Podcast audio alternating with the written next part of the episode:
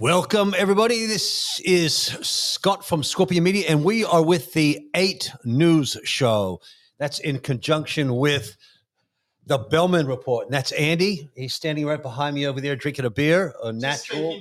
He's. I've got to speak closer to the phone here. We got a lovely bunch of guests here. We are in beautiful, the most beautiful town in Western Australia. I say that every town we come to. We're in Albany.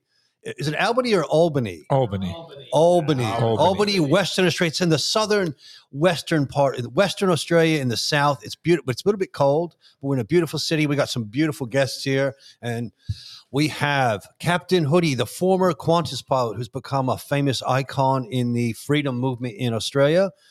We have the Pink Panther, the one and only, the Perth Pink Panther. He's originally born in uh, Sheffield, but he's Irish ancestry. He's got an Irish accent. He is one of the leading activists in the Perth area, and he goes around. Oh, what is? What do you do? He irritates the politicians and the mainstream media, who presents nothing but lies. And then we have a resident of Albany. Yeah, Albany. Albany. We have it, Doctor Mitch, and I left his last name out. He can say that if he wants or not. Up yeah. to him. Anyway, he's he's a doctor, and he re- resigned in, I guess, in protest. Is that right?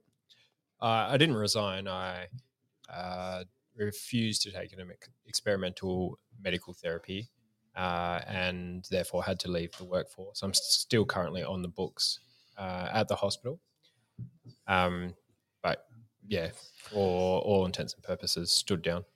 So we were all here today in Albany, run by, uh, and Hannah was running a uh, freedom event, and we had a bunch of speakers down there in the uh, one of the parks here in Air Park, and we are now here in a beautiful house overlook. We can overlook, imagine a beautiful city. I can see some trees and this huge valley, and I believe Bluff Knoll is over there somewhere. Bluff Knoll, one of the highest mountains in Perth or Western Australia. Anyway, let's start with uh, let's go, let's go clockwise here. I guess we'll go to Captain Hoody. Uh, can you give us some commentary on what happened today and what's your feelings on?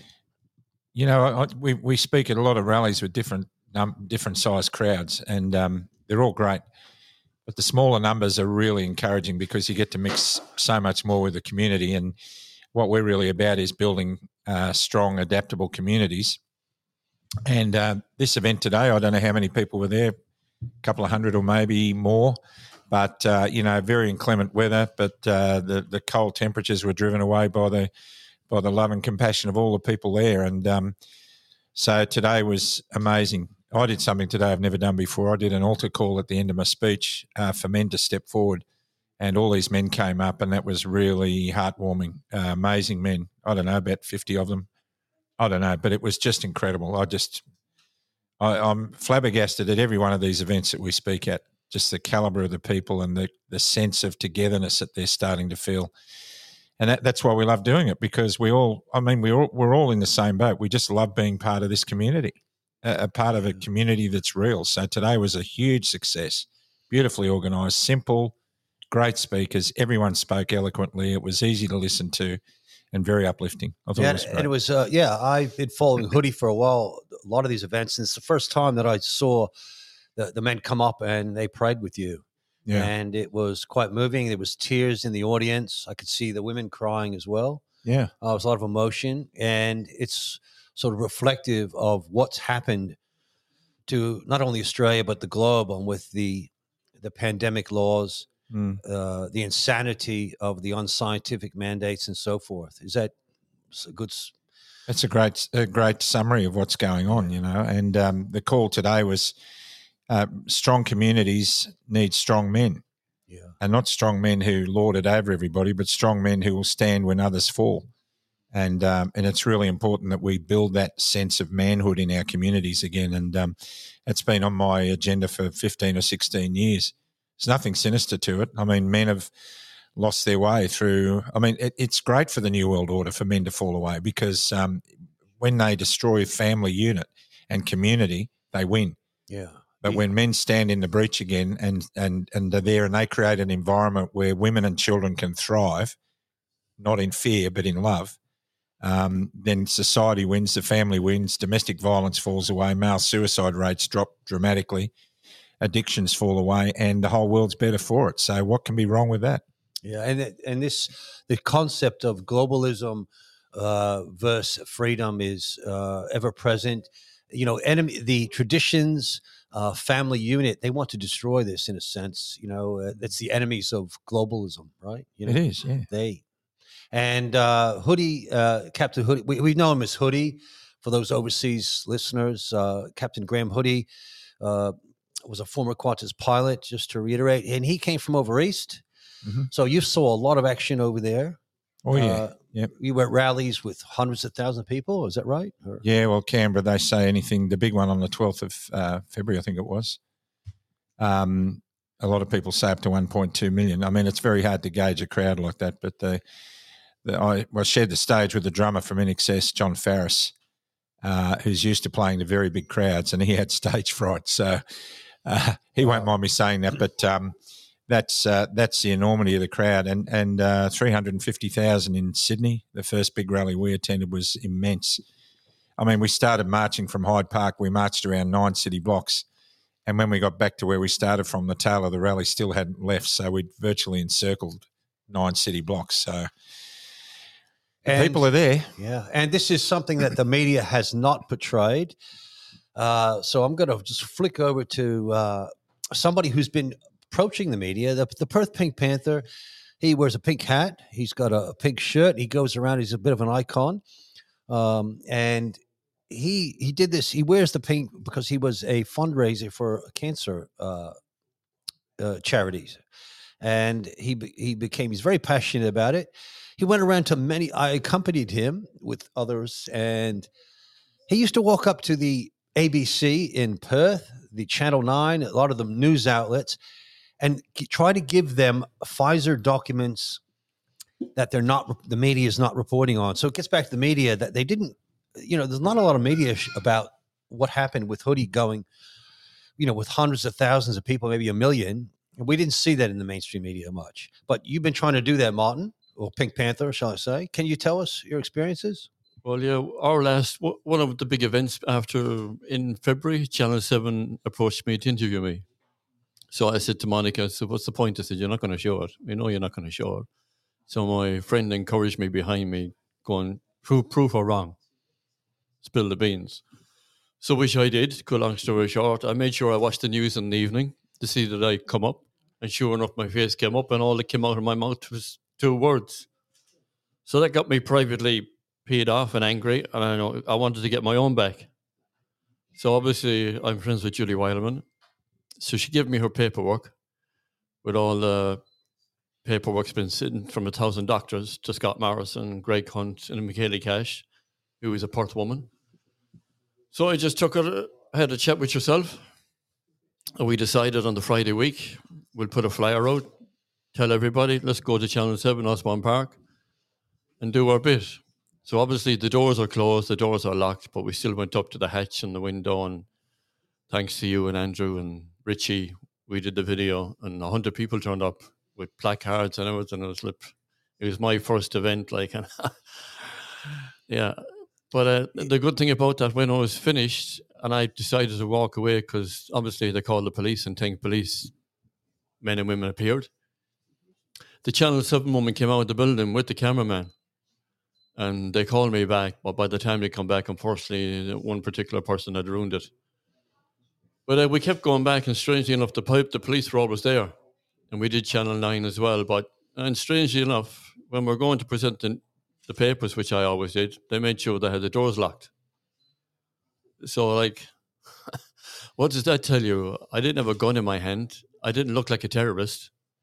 We were all friendly people going with truthful documents coming from genuine doctors. But no, lock the door. You're not coming in. So we made our point. We did it about seven times. We did McGowan's office about seven times. We did Department of Health. We did Department of Education. We did Western Australia newspaper. So we did our bit. And about the third last time we did Channel seven, this lovely young guy stood up and read the police oath to the cops. Out on the phone, read it to them. You're meant to serve us. And they stood back. and uh, they got the message that we're not really stupid protesters. We're really educated. We are educating ourselves, and we know what they were meant to represent, not not McGowan. So that was a very courageous thing he did that day for us. And uh, actually, after that, a few of the people in the crowd went over, made small talk with the cops, shook hands with them, and they waved. And that was a big eye-opener for them, because the last two times we went to Channel Seven, the cops never turned up. It's strange, isn't it? We we, we walk into a media outlet in Western Australia, the, the biggest city in uh, in Western Australia, Perth. We walk up to their major outlets of the media. They lock the doors. And funny enough, one time we were there trying to knock on the doors. They wouldn't come out and see us. And a guy happened to deliver sandwiches. and, and, of course, Uh, here comes an Uber dri- Uber Eats driver or one of those uh, affiliates, and he comes walking up, and the hatch, believe it or not, the Channel Seven hatch opened up, and a hand grabbed the sandwiches. They, they took them in, but they wouldn't take the Pfizer documents and all the letter, the information we have. So it's yeah. really it's insanity what is raging with around the globe with the mainstream media, that they'll take sandwiches from a communication. We call it the communication hatch, as a right, yeah. oh, piss take of the mainstream media, but it's... But they've just proved themselves, like they're in, unfortunately, bed with the government, the yeah. four of them. You know, if they've shut the door to documentation that is yeah. so groundbreaking, they've yeah. shut their minds to it as well. So, um, I mean, it's, if mainstream media had stepped up to the plate and done its job eighteen months, two years ago, this would have been over ages ago. Yeah, and, and the question is, what is mainstream media, the corporate-controlled media, what are they getting out of it? Tax breaks was...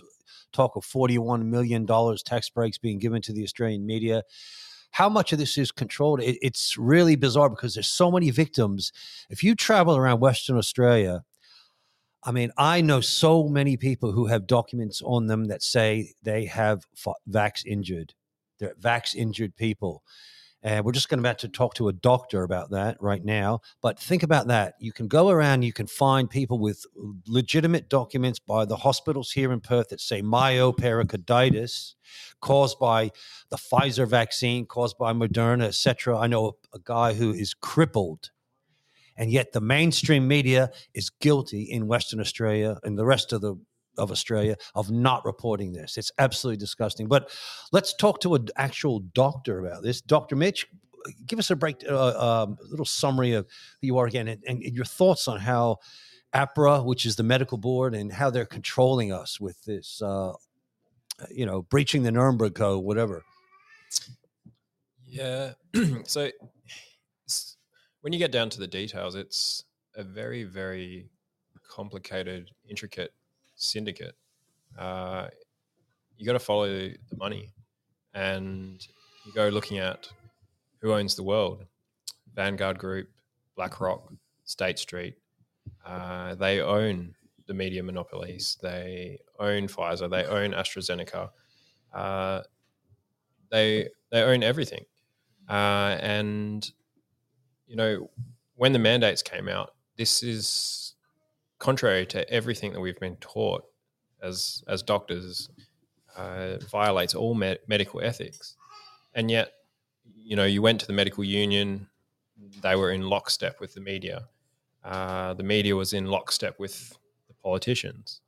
Uh, and not all doctors would take the same position as myself, and they're in, entitled to their, their opinions.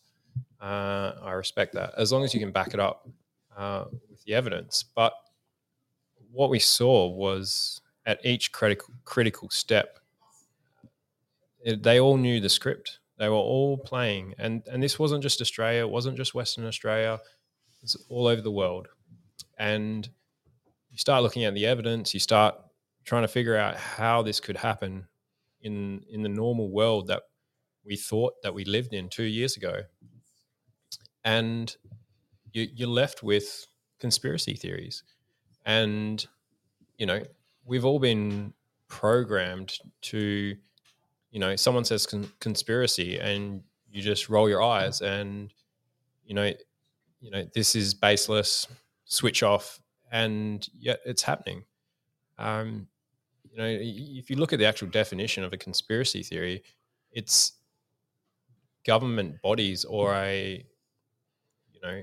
Two or, people talking to each other, right? You just, well, it's, it's an authority uh, that has it out for the people underneath them. So, you know, Nazi Germany, conspiracy theory. That's by very definition, the Holocaust was a conspiracy theory. Uh, and not a theory, it was fact. It was a conspiracy. There was a plot against the people that was implemented by the government. Yeah. Now, you looked specifically, you did some research. I talked to uh, Doctor Mitch earlier about his research that he did. He looked at the documentation, uh, the reports, whether the mask, the P C R, the the effectiveness of the of the jab. Can you just summarize what you, you found out and how it affected your decision to do what you did? Yeah, so in medicine, nothing is black and white. There, there are doctors that are prepared to take on risk, to pursue and to push science. I'm sort of on the other end of the spectrum. I'm more conservative. I believe if I'm going to put anything in my body, and therefore if I'm going to recommend anything to a patient, uh, I want to have a very, very good reason to do that. Uh, there needs to be a huge risk to my life, and there needs to be a well-balanced, evidence-based reason why I should put a drug in my body. I don't really take Panadol. I don't take aspirin. I don't need to. I don't get headaches. You know, I drink water. Like, you take care of your health, and most of the things we seek doctors for tend to dissipate. Of course, you know, there's a place for emergency conditions, all of that. But so when, you know, it just didn't add up. We were locking down against a virus. We had a pandemic, and yet we couldn't see anyone coughing. You couldn't go to church, but you could go to the grocery store and you could handle, you know, food that other people had handled. And supposedly this virus lives on inanimate objects for seventy-two hours. It just didn't add up. Uh, the traditional approach for managing a pandemic is you isolate the sick and you isolate those who are most at risk, and you don't isolate healthy people. And you, you look at the media, you know, anxiety is a negative, uh, has a negative outcome on COVID. So why, when it's such a low risk for mo- most people, is the media basically only spreading fear? And and you you said there was basically uh, a number of reports that you actually specifically looked at, and it didn't add up, did it? Is it from these uh, these medical journals? Uh... Yeah. So initially, it was just uh, you know this is a bit overhand, uh, you know, government's overstepping the mark here. Uh, but when they brought in the mandates, that violates medical ethics, and that puts me in a dilemma uh, because I ethically can't participate with that. If I if I'm to stand true with everything that I've been trained, I I need to take that very, very seriously. So I, I went away and I started reading more of these studies for myself. Um, you know, when the vaccine first came out and it wasn't mandated, I wasn't taking it because I thought it was a very, very poor quality study, uh, Pfizer uh, and some of the other ones. And, you know, you can make statistics say anything you want them to. That's why you have epidemiologists. That's why you have doctors that are meant to critically assess and evaluate these things. So I wasn't impressed with the trials, so I didn't get the vaccine. But then when the mandates came out, I started digging through the literature, going through everything that I could find. And probably the there was two studies that really, that really shook me to the core, and I just felt sick, sick.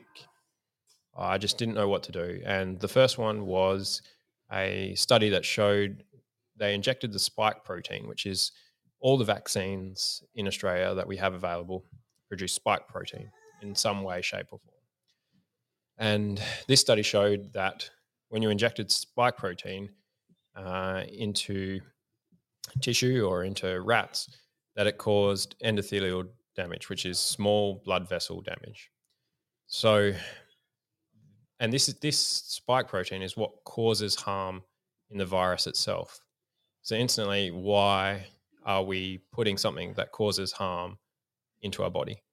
Uh, you know, it's not the traditional method of producing a vaccine. I'm not anti-vax. Uh, so that that was the first thing. And the second thing that paired with that was the Pfizer distribution study. And that showed that within fifteen minutes, the spike protein could be found, you know, pretty much everywhere within the body. And you pair those two together and you realize that you can have something that causes small blood vessel damage that can go anywhere in the body.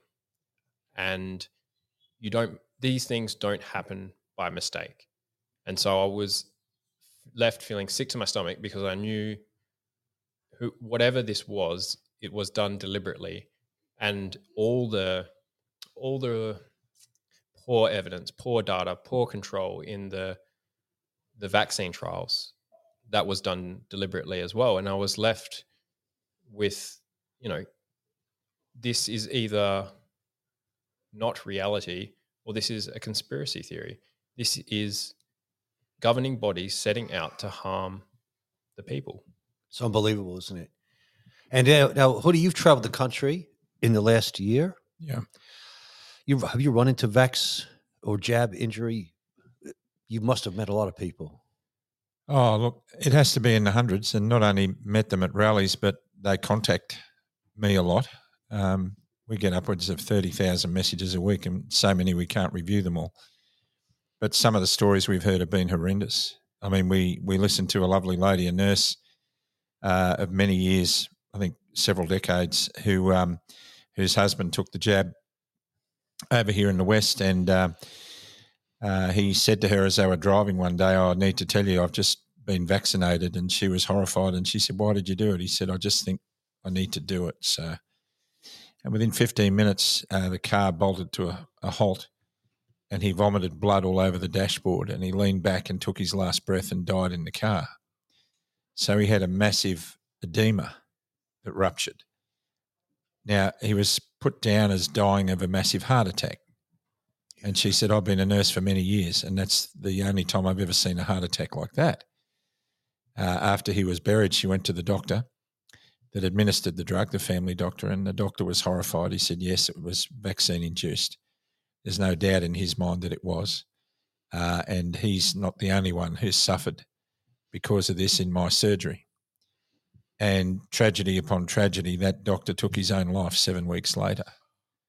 Yeah, so he, he committed suicide. I think it was in the town of Bridgetown. That's right, in Bridgetown, and he, he took his own life. Now, he was a young man with a young family. So the tragedy of these... of these particular procedures, what else can you call it? You're trying to stay away from the obvious. Um, it can't be ignored. I know of um, uh, in, in thirty-two years in command at Qantas, I never, I can't even recall an incident where a flight attendant had to be defibrillated on an aeroplane, a Qantas aeroplane anywhere. I, you know, we we hear about those things. But since the mandates came in, there have been four flight attendants I know of and various airlines that have been defibrillated in the aircraft. They've had heart attacks on board the aeroplane. I know of several pilots who have lost their licences, and I know of four who have died in Australia. Um, now, they were at various airlines. Now, at some stage, somebody has to be held to account because uh, my critical thinking got me to a point after agreeing to have Pfizer in the early days to do some critical uh, analysis of what data was available, and there was none. Civil Aviation Safety Authority couldn't give me any answers to my questions, which were basic, long-term side effects, short-term side effects. Am I going to be able to pass my six-monthly medical? Am I going to be able to pass my E C G? Has there been any high-altitude tests done because of the um, the thrombotic environment that pilots work in at high altitude? Uh, has any of this been done? And the answer to every question was we don't know. Now, this in an environment where if I get a head cold and I take a caudal cold and flu, I'm not allowed to go to work. Uh, I mean, this is ridiculous. If if they asked me to fly an aeroplane with an experimental fuel on it and carry a full aircraft full of people from one city to another, and I did that, they would have every grounds to to take my licence off me and ground me. But they're happy for me to put something like that in my body. And they have all these policies, these work health and safety policies and anti-discrimination policies. And they're, they're all box-ticking exercises. They're all thrown out the window when you coerce your staff to take something that they, as critical thinkers by nature of their job, refuse to take. And they're putting their entire career that they've wanted since they were a five-year-old child on the line because they think it's that critical, then I'm sorry, you need to be, you need to appear in a criminal court of law. There's no doubt in my mind. There's many reports that children have died. Uh, I, I know I've seen a lot, a lot of paperwork from people who have got myopericarditis. I know one particular chap who was hospitalized for twenty days, another guy who was hospitalized for five days with myopericarditis. And this is the disturbing thing is that it's heart damage. And these are these were fit people uh, in their thirties. One guy was a, a mountain bike rider, and he spent five days in hospital. Now it's permanent heart damage from what I understand. And uh, it's really disturbing that our government is complicit in killing people. Um, Martin, you've run in, you've been running around the Perth area, literally chasing down media outlets. You've run into some victims. Yeah, I have up at Kings Park there where they're coming to me now when we're doing the prayer thing, which I started two weeks ago. It's not just victims of the hazard reaction, it's, it's victims of depression and suicide now. Two weeks ago when I did the first one, two ladies came to me afterwards and couldn't thank me enough, and I, I was going like, what for? And they told me they had suicidal thoughts in the morning and coming up. And uh, with the holding of the hands I've started doing and saying the, Our Father Hail, and Hail Mary and Saint Anthony's Prayer and what do, the bit I do in the middle, that the connection having with everybody else forming around the Memorial Centre, apparently afterwards, they're unfortunate, sad thoughts are gone and they've been rejuvenated. The same lady came down to Bunbury, totally different person. So there's no one can tell me what we're doing up in Kings Park now the last two times, and we're going to keep it up next Wednesday. It's absolutely making a, a difference and inspiring a lot of people. We meet up in the park there afterwards. We have a, a few speakers. And I do, as a life coach myself, I do my bit for them. And I call it the coffee and cake. We go up and socialise, and uh, anybody that's not in a good space of mind or don't have much money, I go out of my way and I go up there, and, as you know yourself, Scotty, we, we treat them and we buy them a coffee and cake. Yeah. Because obviously they've gone through difficult circumstances. They see what we're doing. It's very empowering. So we had a full circle last Wednesday, and apparently there's priests and pastors coming to our next one, and God love Kelly Newton, Kelly Newton, who we're going to see soon. She's actually offered to travel two hours in the car next Wednesday to come again. She she thinks it's so inspiring. So that's every Wednesday in Perth, Western Australia. Gather um, the Governor's House at ten o'clock. That's on Saint George's Terrace, Governor's House. We march up through the city, and it's actually been more empowering. We've kept quiet, and we've just had the signs up, and a lot more people are looking. You know, we go up to the, past the bridge, we stay at the bridge, put the signs up so the people at the freeway can see. And it's very, very encouraging by the police. I mean, obviously, the, as you know, the police, all, all the police know me, calling me by my first name. The, the police are one, reflective of the rest of our society. Some police are, you know, it's varied stratums of, but I've had, I know a, a policeman who told me that everything that the government has done is complete bullshit. And that's his own words. He said it's bullshit. He said the COVID, uh, the COVID commander. He said no respect for him. And look, it's a few bureaucrats. I mean, you know, you you become. A, we we say we live in a democracy, but our politicians are elected, and they soon become dictatorships. They become dictators. There, a few bureaucrats, elected politicians, are telling the entire population what to do. We have Pfizer contracts, which we don't know. I think the public also needs to know how much money these so-called politicians who don't have much education behind and how much they're earning a week. Like Martin McGowan is on seven and a half grand a week. Scott Morrison was on ten grand a week, plus two hundred dollars a day food allowance. We're paying for his traveling all around the world. I mean, what does need? What need does he have for all this money for? and at the same time we've got pensioners struggling to pay their flipping electricity bills. Hundreds. Uh, I mean, how many? And apparently, sorry to interrupt, there's apparently yeah. there's three hundred bureaucrats, I'm saying the word right, down in Canberra, bureaucrats. What for? What, what, what for? What do you need all these people for? Well, they're, they're the government, Martin. Yeah, so no, they are no. the government. The yeah. politicians are only puppets to yeah, the bureaucrats exactly, who yeah. earn twice as much as the government officials. But the thing that the thing that gets me, uh, firstly, I really want to commend you for what you're doing up at Kings Park, all the stuff you do, because a lot of people a lot of people measure success by thousands of people attending, and you keep turning up rain, rain hail or shine, whether there's just you or there's one hundred or there's ten or twenty.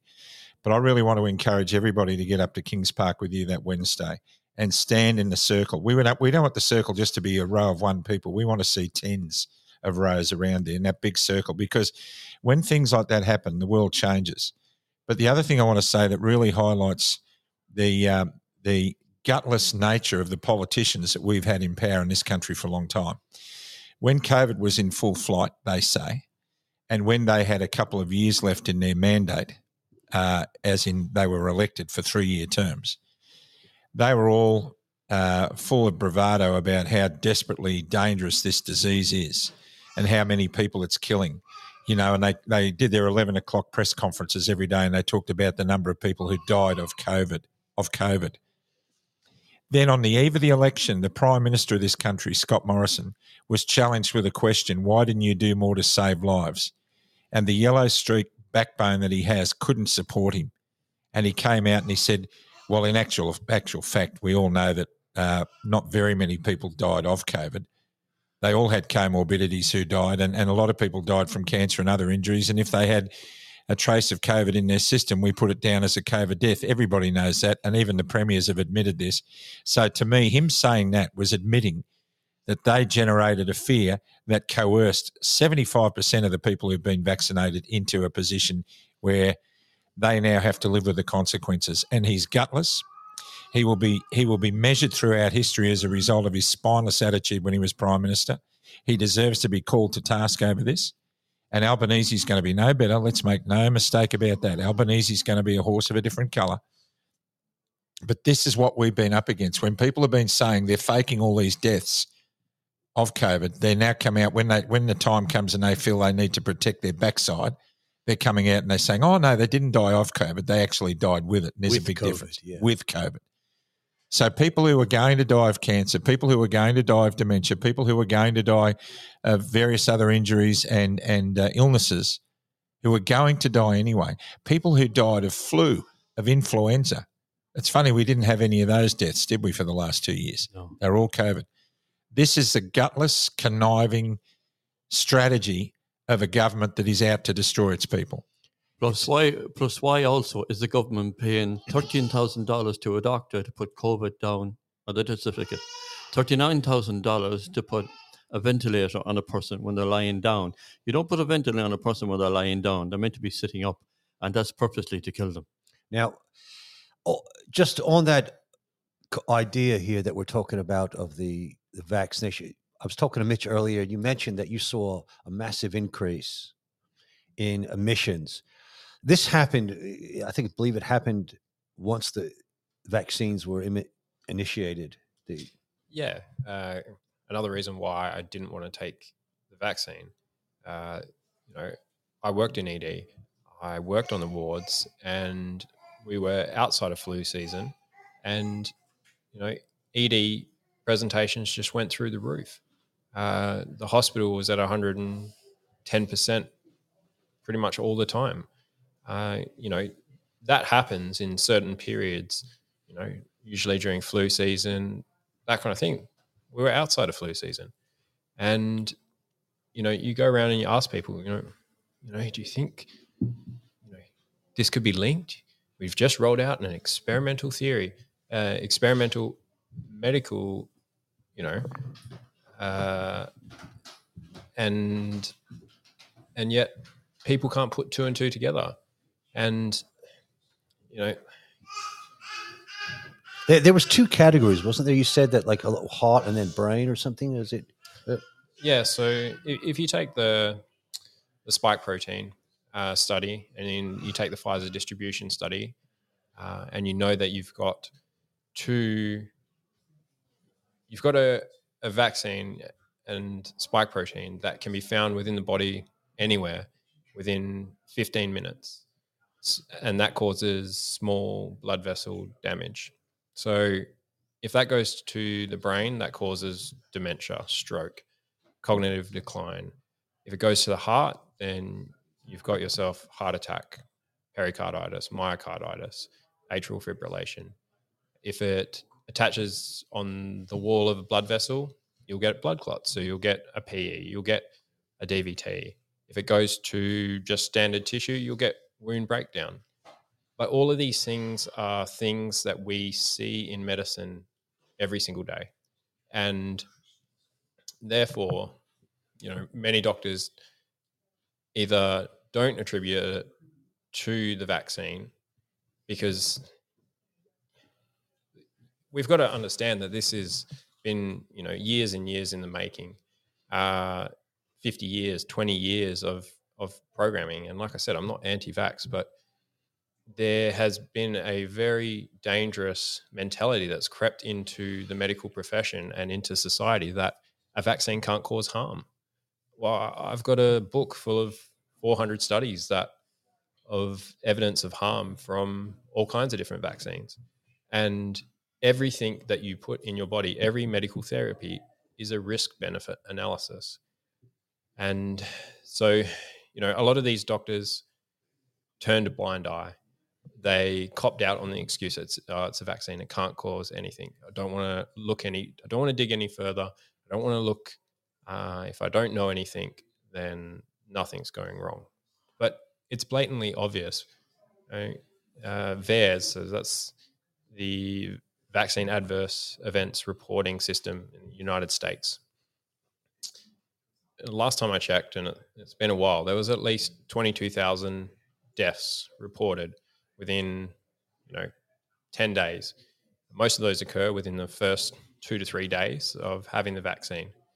So twenty-two thousand reported deaths.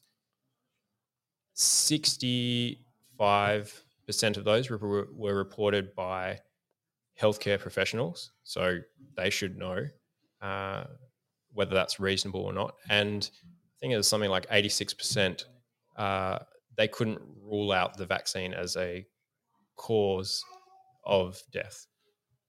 And we know from studies that that reporting system, and it's very flawed, uh, but it's the best thing that we've got. That reporting system picks up about one percent of deaths. So twenty-two thousand, that's two point two million deaths. And that's in the United States alone. And if, if you if you sort of pair that with the understanding that a lot of these deaths are presenting as things that we see every day, then it's probably a lot higher than that, because a lot of these deaths are being attributed to stuff other than other than the vaccine. I've just been given a signal to, I'm going to wrap this up, so we'll let everybody have a go before we go. Just to, to clarify, what was the time frame of that spike when you saw that period of increase in admissions to emergency department, the emergency? Uh, it's as far as like, I haven't been in the hospital for nearly, you know, over five months now, but uh, as soon as they started rolling out the, the vaccines, and it just went on, uh, got worse after the mandates because a lot of people had to take it. And as far as I know, it's still going on now, but you know, doctors have just turned a blind eye to the truth. And, you know, when you do that, you give yourself over to darkness. You, if you refuse the truth, if you refuse to stand at that critical moment, anything is possible from that point forward. You, you know, it's the same throughout history. It's the same throughout the Holocaust. It stops. It it's all starts when you fail to say no. Yeah. Um, I'd like to uh, commend Doctor Mitch for coming out. I think you're very brave. I wish more doctors would do this. Maybe mm-hmm. uh, I'd like to make an appeal out to any other doctors to come forth on that. Is anything? Can you add anything to that? I, I it has cost me everything. It's cost me my career. It's cost me well-paying job. It's cost me the goals and aspirations that I had in life, you know, buying farmland, uh, doing lots of stuff. But I come home and I sleep very well at night. I'm comfortable with who I am and what I've done. I have met so many great people in the community who have done the same, and I wouldn't change anything different. You know, I want, I don't want this kind of world for my son. Uh, and we have lived in the blessing of the freedoms that have been paid for by blood, sweat, and tears of those who have gone before us that have valued freedom. Mm-hmm. And, you know, that's a fight that's that's worth staying for. Let's just uh, let's move over to Martin. You want to give a, a final comment, and then maybe Hoody can um, f- finish up with a little prayer or something. But yeah, sure. Uh, Martin, Pink Panther. Oh, just to, just anybody who's listened to this, to even doctors and nurses that don't have the courage to speak out, please speak out and come forward. You don't have to give your name, obviously, as well. Speak out. And even the general public, come and join us at the rallies. Please come and join me in Kings Park on Wednesday at ten o'clock. And let's, let's gather a crowd. Let's make a difference. And, yeah, please pick up the courage. Come and join us. Cheers. Pink, that was the Pink Panther. And now, uh, Hoody, you maybe we'll wrap it up with a final comment and maybe yeah, sure. a, a request, a little prayer perhaps. Thanks for having us on. Um, the more we speak, the more people will wake up. The word integrity uh, is bandied around a lot by people on both sides, and um, I hate this whole thing about sides, but um, I've seen a lot of nurses referred to as lacking integrity because they were vaccinated and went to work. Um, that's a very a very uh, glib throwaway line for somebody who's not in their position. Uh, I've spoken to nurses who hated having to have it, but they did it because they would rather have that and risk their life and walk away from patients they knew who needed them. And that's a very true statement. Um, one beautiful lady who was here the other night uh, in um, in uh, Denmark, actually, when we spoke there, uh, she talked about being a nurse for forty-four years, and she's um, she was working in the isolated communities. And because she uh, wouldn't and couldn't take the jab, then the beautiful uh, sovereign people that she was serving up there for many years were um, without her, and they needed treatments for their diabetes and all the other illnesses that they had. And she's bereft. She is grieving because she can't be there. So integrity is a word that's quickly thrown around, and my my uh, message to everybody out there, whether you've been vaccinated or not, is that um, you have the right to make your own decision. And if you've made it for the benefit, for the real benefit of others, and you're not one of those people who's pretending to have made it for the benefit of others, because there's a lot of them around, Um, who are saying, you know, I did this out of love for others. No, I know some people who say that, and that's rubbish. You did it because you want smashed avo and toast. I'm sorry. Uh, that's what you, that's what you've done. But to those other people, um, you're not uh, you're not lacking in integrity. In fact, you're a hero, because you've taken something that you know you were coerced into, you know is dangerous for you, but you did it because you really want to serve your community. And I tips my hat to you. I really do. Um, and so... We have to keep. We have to keep forging forward. We have to keep. Um, we have to keep standing in our truth. So, in order to do that, I just want to close with a prayer by saying that, um, you know, um, it says in the Bible, "Know the truth, and the truth will set you free." And when you are free, you are free indeed. And I've never felt more free, and I've never felt such a profound depth of knowledge about the truth in my entire life. I, I am absolutely, to my core, certain that I'm standing on the right side of history, and I'll be measured either way when, when the time comes, but I am convinced I'm on the right side of history, and I, do, I mean that with love and compassion for people on both sides. And so with that in mind, I want to ask us all to just think about this as I pray. Dear Lord Father in heaven, there is a, there is a force of evil in the world that is trying to segregate and divide us. Let nothing we do, think or say add to the confusion and the segregation that is already out there. When we as a community stand with you and with each other, nobody against us can win. We win no matter what happens. Compassion and unity, love and forgiveness and grace will win. It always does, and it always will.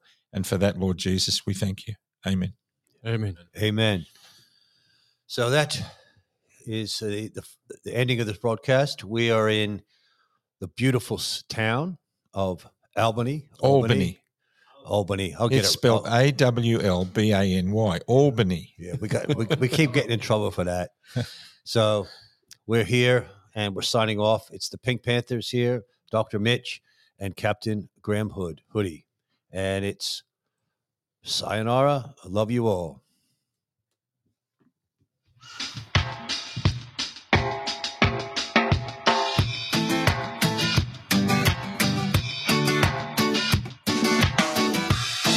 We stand for our freedom. We stand for the children. We stand for our right to be free. We stand against tyranny. Hold the line, hold the line, our people. Hold the line, hold the line.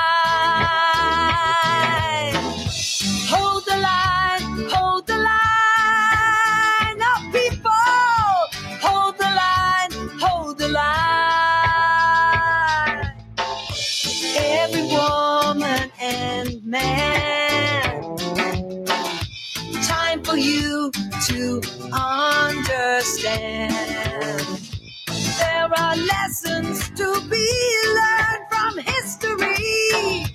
Now the tide must turn. Hold the line, hold the line, our people. Hold the line, hold the line.